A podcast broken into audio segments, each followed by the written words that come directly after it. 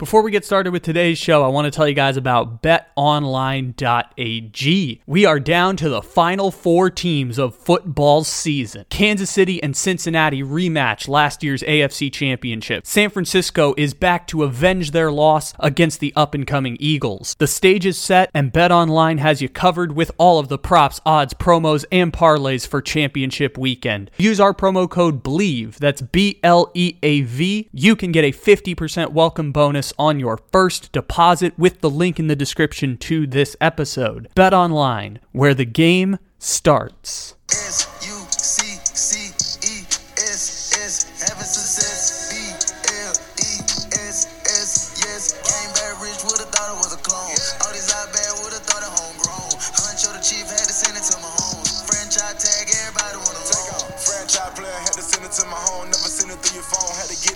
Good morning, good evening, good afternoon, or good night. However, and whenever it is you may be listening, thank you for stopping into another fantabulous episode of the Take It Easy podcast live on the Bleav Podcast Network. Except it isn't live because it is, as always, a podcast. Welcome, welcome, welcome, everybody. It is a fantabulous NFL Monday once again. We've already talked about San Francisco and Philadelphia, a game that did not have as much intrigue. And now we're here to talk about Kansas City versus Cincinnati. For my money, the best football game of the season. Although that might just be because of circumstance and stakes and all the stuff that you add to playing NFL football at this time of year. After last year, every single playoff game came down to the last second with a field goal attempt we finally got one of these playoff games that came down to a last second field goal attempt, and it was Kansas City coming out as the winner. So there's all sorts of stuff that's interesting to talk about, uh, all sorts of legacy defining stuff that could be pointed out later.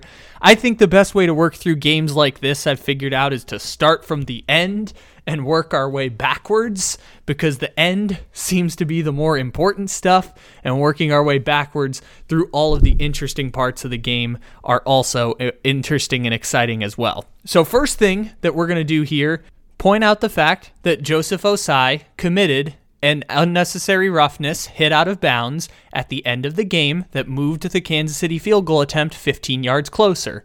That is the end of the conversation. We are not going to disparage that man. We are going to empathize with him in an incredibly difficult situation. He was uncontrollably crying on the field as soon as the field goal was made, sitting on the bench for about 12 minutes after the fact.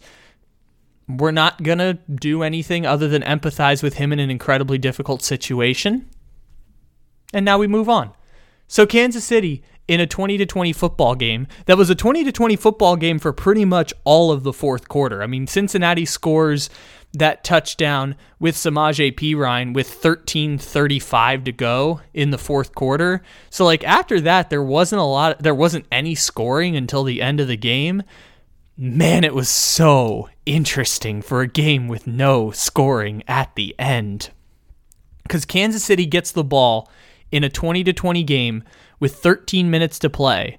And then we have the phantom fifth down that gets Kansas City a first down, which, by the way, as I'm watching this game, I notice in real time when Ron Torbert makes the announcement where he's it's a, a, third and nine, and if you remember the play before was second and nine, where Mahomes is going to the ground and he chucks it all the way to the sidelines for McKinnon and it falls incomplete. Torbert says out loud, the game clock and the play clock will start on my signal. There were 10 seconds on the, the play clock. There was uh, whatever it was, 10:29 left on the game clock, and he said both clocks will start on my signal, which they did, despite the fact that only the play clock should have started. And at that point, the back official runs in and stops a play that ends up playing all the way out to a fourth and four, which then becomes a third and nine for Cincinnati because Ron Torbert messed up when he made the signal to the officials to wind both clocks. A very interesting predicament that I obs- identified in real time. And when they said they were going to go back for third and nine, I thought that it was actually the the case that I thought it was, which was oh they stopped the play because they made a mistake. In real time, I was thinking when Kansas City got stopped on fourth and four, in real time I thought are is there are they really going to get away with the fact that the clock started winding and we're just going to decrease 5 seconds from the clock? And in actuality the answer was no. We didn't end up doing that, but the end result was that because of the mistake, Kansas City got a phantom fifth down as I think Rich Eisen called it on Twitter. And that was a super interesting situation.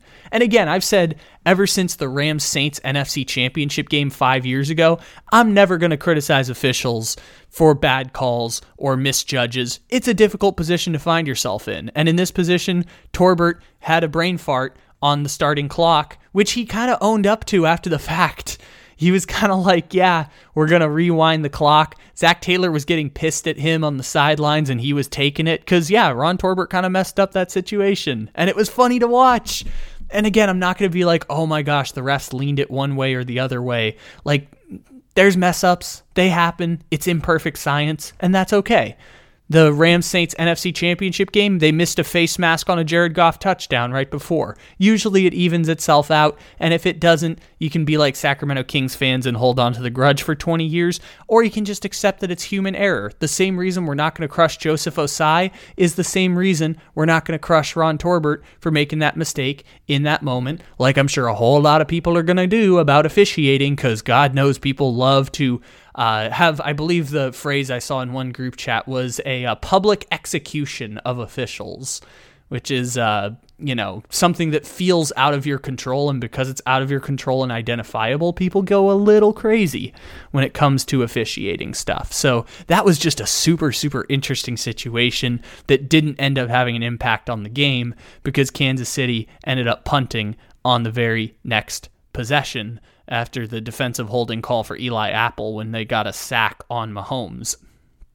It was super interesting to watch this play out where Kansas City just couldn't move the football. At one point, Jim Nantz brought up it, at the end of the first half when Kansas City got the interception of Joe Burrow. And I know we're going backwards a little bit here, but it's relevant to what we're talking about here with the phantom call and Kansas City's offense stagnating. When Burrow throws the first interception, it's 13 to 3 and there are I'm looking at the time on the clock. There's 2 minutes and 22 seconds left on the first half game clock. So there's a very real scenario where Kansas City scores a touchdown to go up 20 to 3 and gets the ball out of halftime or Kansas City holds the ball, kicks a field goal before halftime to go up 16 to 3 and then they get the ball coming out of half. And what ends up happening with a 13 to 3 game in that situation is Kansas City just needs to pick up one first down to get into field goal range because they start at the Cincinnati 39. Now, a 56 yard field goal was out of the question with the crazy wind in this game. They kept talking about how they weren't trying anything longer than 50 yards for most of the game. Kansas City's decision to punt in that moment because they couldn't get a single completion, they went incompletion, incompletion, incompletion to then punt to the Bengals. The Bengals get a field goal before halftime that almost turned into a touchdown. I mean, they they were at the 4-yard line when they kicked that field goal with 4 seconds left in the half. To go from potentially going up 16-3 or 20 to 3 to have it be 13-6, then to come out and commit another 3 and out where they go 2-yard run, one yard um, loss on a pass and then incomplete pass on the first drive coming out of halftime. Like, that's a situation where Kansas City's offense that could usually do whatever they wanted. And Jim Nantz brought this up on the broadcast. They didn't complete a first down for 61 minutes of real time. For an hour of real time, Kansas City did not pick up a first down. And part of that was halftime. And the other part of it was after the touchdown from Mahomes to Kelce, that was the improvised fourth down play, after that, they didn't move the ball at all. And this counters the Cincinnati Bengals at the beginning of the game going punt, punt, and having zero yards of offense in the first quarter. The Bengals having zero yards of offense in the first quarter, combined with three consecutive dropbacks in which Joe Burrow gets sacked in the first quarter, like combine those with Kansas City's hour long drought without picking up a first down, and they kind of even themselves out. And this felt like a giant theme of the entire game was they just evened each other out. Cuz Kansas City after holding the Bengals to 0 yards in the first quarter, they ended up with a 3 nothing lead. Then they got the ball late in the first quarter and they ran, well, I guess it wasn't late in the first quarter. It was middle of the first quarter and they ran a six minute and 18 second field goal drive. Then the Bengals got the ball and they ran a six minute and 22 second field goal drive. So both teams, once they ran through, uh, as Tony Romo called it, their like scripted plays, once both teams went through their scripted plays, the game plan was six minute field goal drive, six minute field goal drive. And obviously, both teams would like those to end in touchdowns, but they got in the red zone and their defenses held. I'm trying to remember the, the plays that ended up holding. Um, Kansas City's was a touchdown that got called back on a uh, holding call. The Bengals won. Uh, oh yeah, it was just the, the the the pass where they were looking for um, Hurst in the end zone, and it ended up falling incomplete. Um, remember, it hit him in the hand, but Justin Reid was in coverage, so like he couldn't get the second hand on it. It was a fader to the left, uh, back left of the end zone. Um, but they got to stop. Like both teams, they got into the red zone, six and a half minute drives, and they got to stop.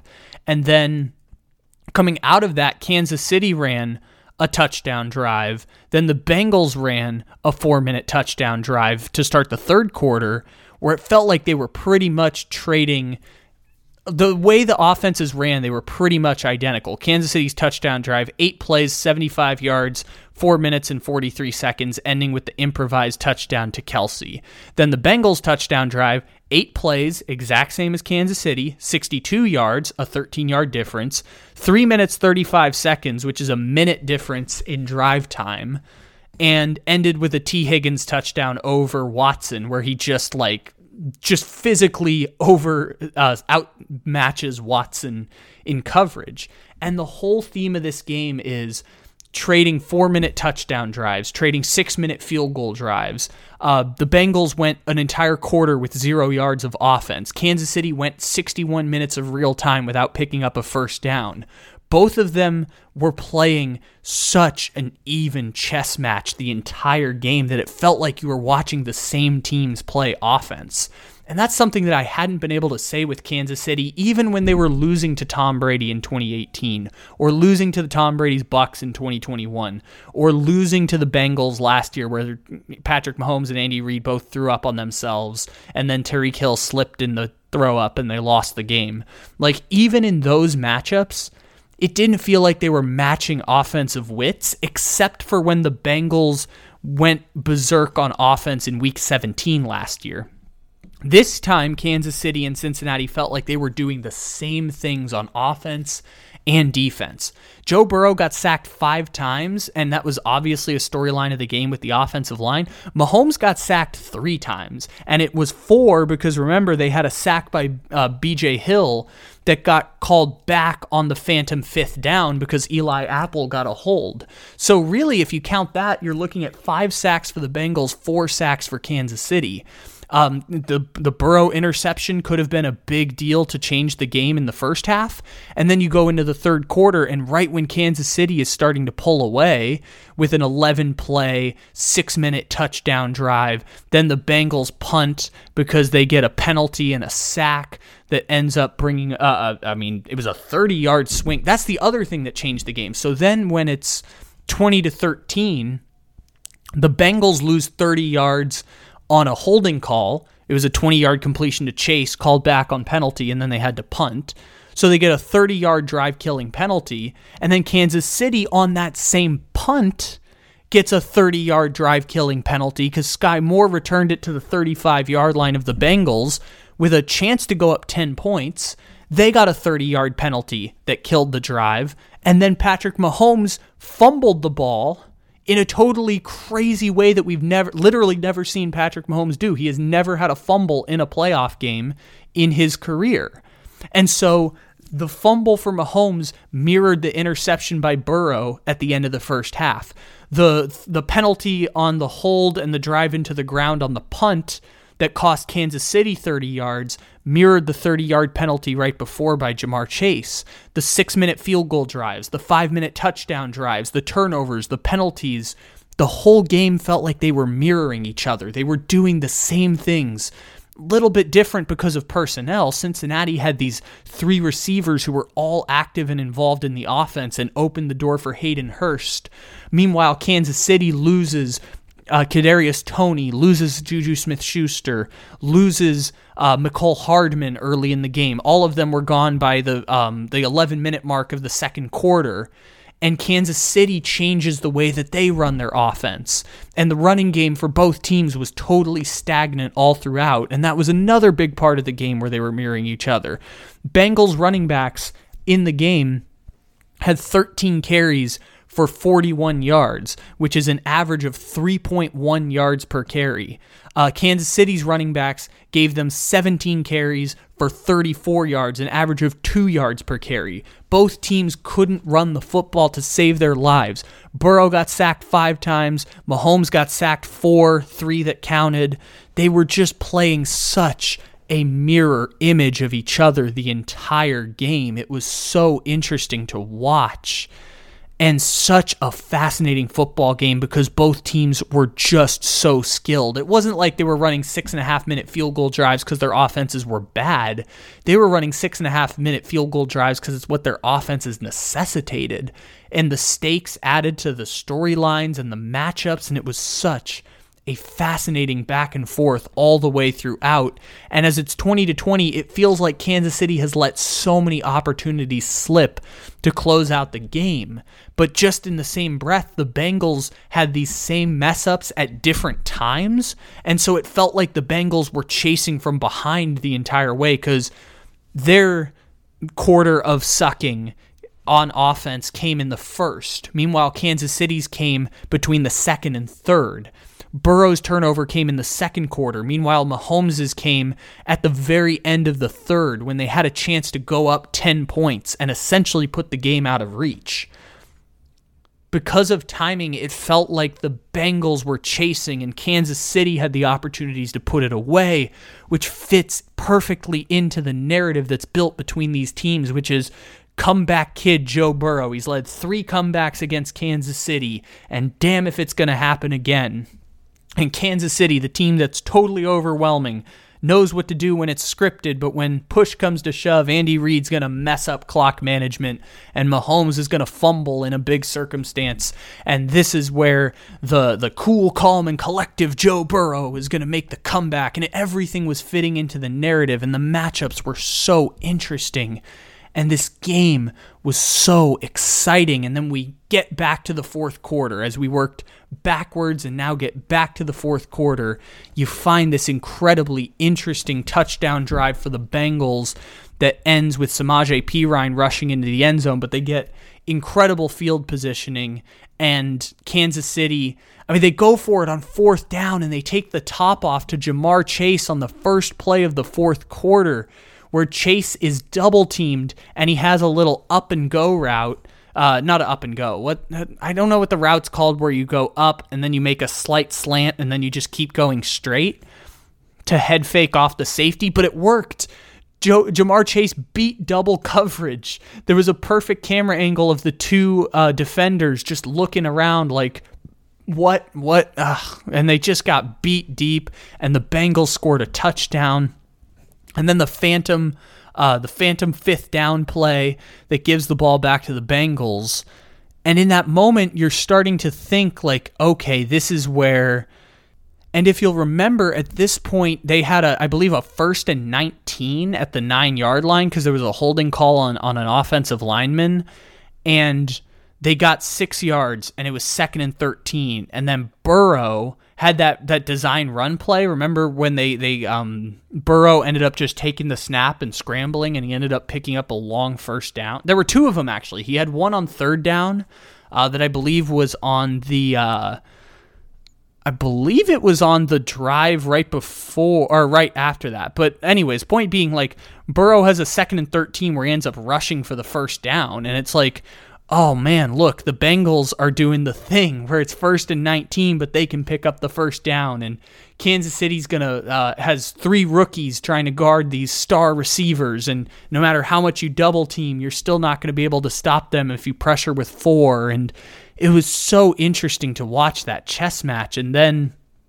you had the interception where they tried to run the same play that worked on the last drive, except now they're going Tee Higgins deep inside the 20, and it gets intercepted off a tip to the guy who's double teaming Tee Higgins. So it's tipped by Kansas City, intercepted by the guy who's double teaming, and with at this point there's uh, just under six minutes left in the game. I think it's like six fifty or sorry, just under seven minutes. I think there's like 650 on the clock at this point. And in my mind, as someone who wants Kansas City to win because I want good things to happen to Mahomes, and as someone who's just a football, you know, someone who understands football X's and O's better than 95% of the people watching, in my mind, I'm saying this got to be the last drive. 6.53 to go. Bengals have two timeouts at this point. This has to be the last drive for Kansas City. They have to do the thing that they're capable of, which is every single time they get the football, they can do what they want on offense. This has to be the last drive of the game for Kansas City because you're working with a quarterback with one ankle. Three top, your three top receivers are down. Your starting running back is gone, and Jerick McKinnon has disappeared. The running game is giving you two yards per carry. This is where you need to hold the ball for the last possession of the game. And Kansas City does this right away. It's a run play to Pacheco that knocks 35 seconds off the clock. The completion to Marcus Kemp, who's someone I didn't even know was on the team until this game because they lost their three top receivers in the middle of the game. So they're running out a two tight end set. Kemp gets that long completion. They run another uh, 30 seconds off the clock. Skyy Moore gets a catch that runs 40 seconds off the clock. Then they have an incompletion. Then the Pacheco play where they missed a tackle that led to a big first down. And then they run another uh, 40 seconds off the clock. And then with four minutes to play, just outside of field goal range, the offense stagnates. And when I'm watching the offense stagnate, the first play I think was a negative run play, but in my mind, I'm like, okay, you get a negative run play. It's second and 12 or second and 13. They're also in four down territory. So in my mind, I'm thinking that this is like a first down play for Kansas City.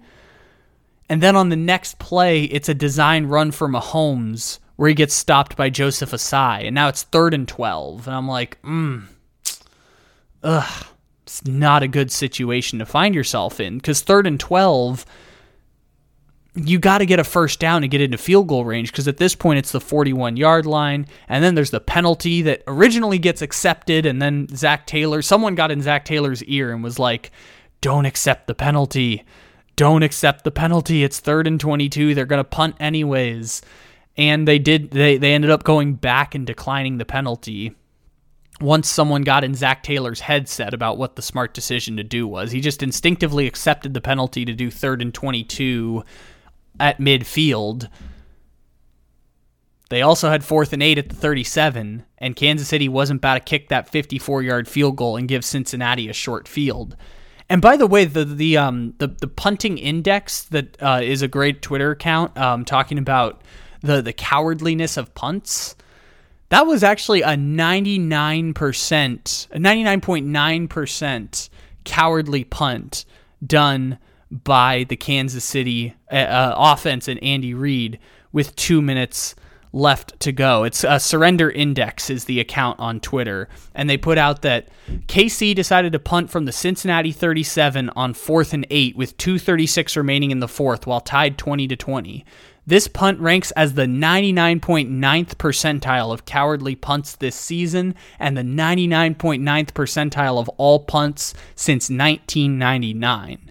Which Kansas City didn't have much of an opportunity there with the context of the game.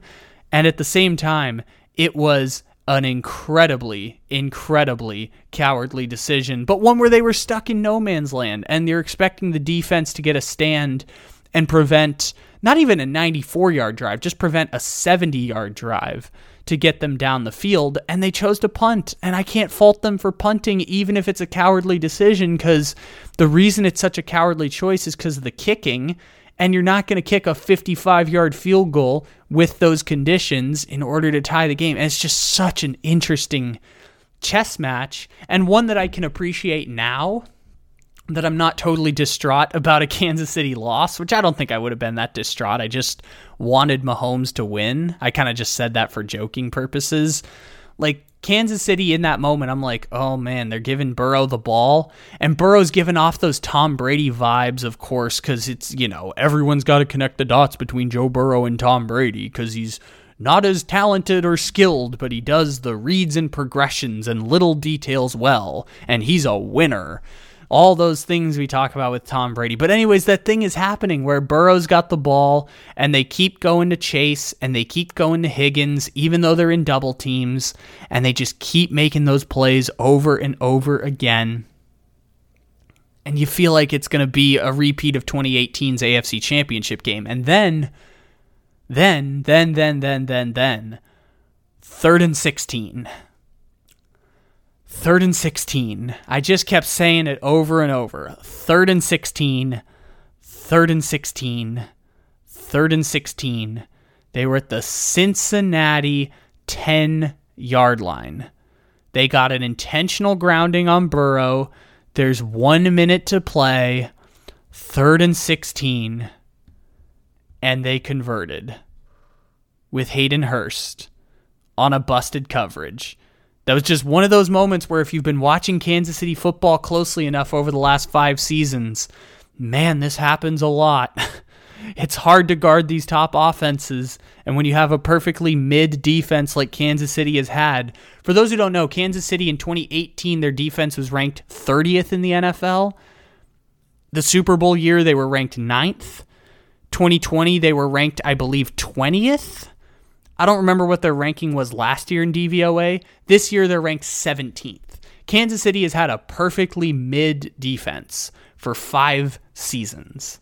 And that perfectly mid defense in that moment gave up a third and 16 the same way Gronk converted every third and 10 in overtime. The same thing again. The same way Josh Allen went down the field with Gabe Davis with a minute to go that perfectly mid defense gave up a perfectly mid drive that allowed a third and 16 to get converted. And then they got to third down again. And in my mind, again, I'm thinking, uh, at this point, I think there's 45 seconds left, and the Bengals are about 40 yards away from field goal range. In my mind, I'm like, this feels like when Gronk kept completing every third and long because it was third and 16 now it's third and eight. There's a minute to play. It's a tie game. Field goal wins it. And Chris Jones got the sack. And Chris Jones got the sack that took the pressure off of it as someone who wants good things to happen to Patrick Mahomes, as someone who owns one jersey and it's Patrick Mahomes, and as someone who, if you've heard my Joker origin story on this podcast, Patrick Mahomes changed my relationship with football for a generation of or for a, a an entire five year period of my life. I call it four year period because it was 2018 through 2021. Like Patrick Mahomes changed my relationship with football and becoming this analyst person and then going to college and watching Kansas City win over and over through a pandemic and my freshman year dorm watching them win the Super Bowl and you know just really wanting good things to happen to Patrick Mahomes. And so as someone who wants Kansas City to win because of all the joy that Mahomes has brought me in this weird sports space, the pressure is off after Chris Jones gets that sack. And that's such an interesting feeling for a game that had been so evenly matched, where the pressure I mean, both teams are doing the same, like I said, six minute field goal drives, trading five minute touchdown drives, trading quarter stretches where they don't pick up any yardage. Like, as both teams are playing so perfectly evenly matched, it felt like the pressure was off after that moment. And with 41 seconds, you're not, ex- or I think it was uh, 30, 30 seconds at this point, you're not expecting Kansas City to like march down the field the way they did with Tyreek Hill throwing up the deuces last year, but you're still expecting them to be able to get into field goal range in 41 seconds. And Skyy Moore returns that punt up past the 40 yard line, and Kansas City gets that chance. Mahomes scramble drilling for the first down, getting the 15 yard penalty on Ossai, that being the thing that gets them the field goal distance to win the game and get them to the Super Bowl. But win or lose the Super Bowl, like the fact that Kansas City played the greatest football game any of us have seen, or at least I've ever seen last year, and then they didn't make the Super Bowl, and somehow that's going to discredit them in the grand scheme of the, the football loving lore. Like Kansas City puts themselves in a position where just getting to the Super Bowl means the season's going to be remembered in some sort of arcana or history. And while I don't need that to know how great Kansas City is, or I can remember football seasons beyond just who made it to the Super Bowl, in the grand scheme of things, just having Kansas City chalked up as AFC champion again for the third time in four years, when they've made it to five consecutive AFC championship games, and we've seen the legendary, it just makes it a little bit easier on the narrative writing of football, but also, man, just getting to the Super Bowl with this team a team that was less talented than Buffalo, a team that when you took away their top three receivers and put their quarterback on one leg was equally as skilled as the Cincinnati Bengals and was having this incredible chess match. To have them win one of those coin toss games at the end with that field goal just felt like a relief. A relief off the shoulders that they got that coin toss win, that they weren't going to be dealing with two consecutive losses to the Bengals, who would have been the first team ever to w- to make the Super Bowl back to back years, winning road playoff games against the one and two seeds, which is an incredible accomplishment. Like Morgan from Australia said this, and I agree all the way through and through. Nothing lost on Joe Burrow. Appreciate the greatness, even if Joe Burrow played like shit. At the end of the day, even if Joe Burrow put up the same passer rating as Josh Allen in that playoff game last week, man, nothing down on Joe Burrow for that performance. And like just walking away, the, the interception is going to make it look worse. That's the reason why he had the same passer rating as Josh Allen last week. Is because that that last punt interception is going to make it look worse. Like even as Joe Burrow played a mid game, the Bengals were in it right at the end. It was a super super interesting, fun game. And for Kansas City to win one of those coin tosses against a team of equal skill just felt like it felt like a little bit of a relief. And I know Kansas City is in more of these games, so by virtue of that they'll win more of these close games. I mean, they did it they did it against the the Texans when it was 24-0. They did it against uh, Buffalo last year you could kind of say the Super Bowl against San Francisco, although by the end they were up by 10 points and it wasn't really as close as it might have seemed at one point. Just to be in those moments at the end and get one of those coin toss wins that last year went against them in Cincinnati, that went against them against uh, the Patriots in 2018 just to not have to deal with the why can't they get the big one even though they've been to two Super Bowls now and now have been to three. Just getting one of those coin toss games recently felt good, especially because they took the L last year against the Bengals when they were on their way to three straight Super Bowls. They took the L against the, the Patriots in 2018, where this game felt like it was following that same script. We were going to go to overtime and they were going to lose that one. It, that's kind of funny. In the AFC playoff, Patrick Mahomes has never lost in regulation. In the Super Bowl, they got smoked by Tampa. In every other playoff game, Mahomes has never lost in regulation. So to have them win one of those coin toss games at the end once again just felt good. Felt good to not have to deal with the Burrows made as many Super Bowls as Mahomes. Felt good to just have that leg up after the Bengals took it away from them last year. Felt good to have 3 Super Bowls in 4 years. Just felt just felt nice. Felt nice to have that for the for Kansas City. Just takes a lot of the pressure off the Super Bowl because now it feels like Kansas City's playing with house money from a legacy standpoint. I'm not playing in the game. I don't have to get myself up for the Super Bowl the way that those players do. In my mind, it feels like Kansas City's playing with house money going into this Super Bowl. They made it three times in four years. Having the Bengals go back to back years felt like it would have discredited just how ridiculous this Kansas City run is. Not that the Bengals need to like be discredited of what they've done. What they've done is absolutely incredible. Just felt like there was going to be a discrediting of Kansas City if they didn't get this one done.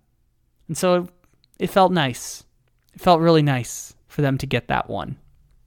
And to win just an incredibly even chess match, where once again, this was the first time it felt like when Kansas City played New England in 2018, Kansas City had the superior roster and lost. Last year, against Cincinnati, Kansas City had the superior roster and lost. In 2021, probably didn't have the superior roster and lost to the Patriots and the or the Bucs in the Super Bowl. Probably didn't in that one, but they got smoked. So like regardless of who had the better roster, not they got boat raced in that game. Against Buffalo last year, had equal rosters. If they had played Buffalo this year, would have had equal rosters. In fact, I would have argued Buffalo would be better. And so the reality of them pivoting from having Tyreek Hill and uh, Daniel Sorensen and Tyrann Mathieu and Charvarius Ward, key pieces of the previous four years, Hill being a Hall of Fame receiver, having all of those pieces depart, having five rookies in your top 12 defensive players and eight rookies in your top uh, 12, uh, 22, having that be the the team that gets back to the Super Bowl and reaffirms that like this is not a fluke. This is not a 4-year flash in the pan situation that this is a team that's going to dominate for 15 years. To have that success for a third straight Super Bowl in 4 years where you totally turn over the roster, go into a transition period, have the least talented on paper of the previous 5 teams make it to the Super Bowl feels like a validation of what I've been saying, which is hey, like we said, we'd never see anything again with the Patriots. We're seeing it again. Like the greatest defensive coach in the history of football, Bill Belichick, got a Hall of Fame quarterback, Tom Brady, and they dominated for 20 years. The greatest offensive coach in the history of football, Andy Reid, who already had that title going into 2018, got the greatest quarterback to ever play the game and they're going to run the sport for 15 years. I've been saying that as long as I've had this space to talk and analyze sports, and the data always comes up the same, man. This team is a dynasty of 15 years. We thought we'd never see the Patriots again, and we probably won't see it in terms of the championships. This is pretty, this is as close as we're going to get. And in many respects, Kansas City is already better than the Patriots because they can't accomplish 20 years worth of stats in five years. It's just not possible. Call it six, call it seven, whatever. They just can't accomplish the, the, the longevity stats that the Patriots pulled off. They can't win six championships. They can't win. Uh, they can't make it to 12 AFC championship games in six years. It's just not possible. They're on the path to accomplishing that it's just going to take 15 years. And so in the moment, we can look at them and say, greatest five year run in uh, in my lifetime of any team, and that includes even possibly everyone except for that New England team from the that made it to four Super Bowls in five years and won three, and also lost one to Nick Foles. They are on that level. They've been on that level, And with time, they will continue to adjust, change the roster, and still continue to dominate. It's so interesting to watch happen, and it's going to be so fascinating to watch that continue to play out, not just over the next two weeks, but over the next two years because now those players who are younger, they're going to start developing into stars. And if that defense can go from mid to back to that ninth ranked defense of the 2020 Super Bowl run or 2019 Super Bowl run, if they can get to that top 10 level like they were in 2019, or if they can even take the next step with some of those players on cheap contracts, they're going to be able to sustain Mahomes for years and years and years. And with that quarterback and that coach, and even throw in that tight end with Travis Kelce, they, there's no reason they can't go back seven, eight, nine times over the next, I mean, call it a decade. There's no reason that, like, Mahomes has made it to five AFC championship games. No reason they can't do six, seven, eight, nine, shatter all the records that even the Patriots put up. It's going to be so fascinating to watch over the next few years. Ladies and gentlemen, thank you for stopping in here to the Take It Easy podcast. Celebrate greatness, celebrate Kansas City. We'll talk to you again tomorrow.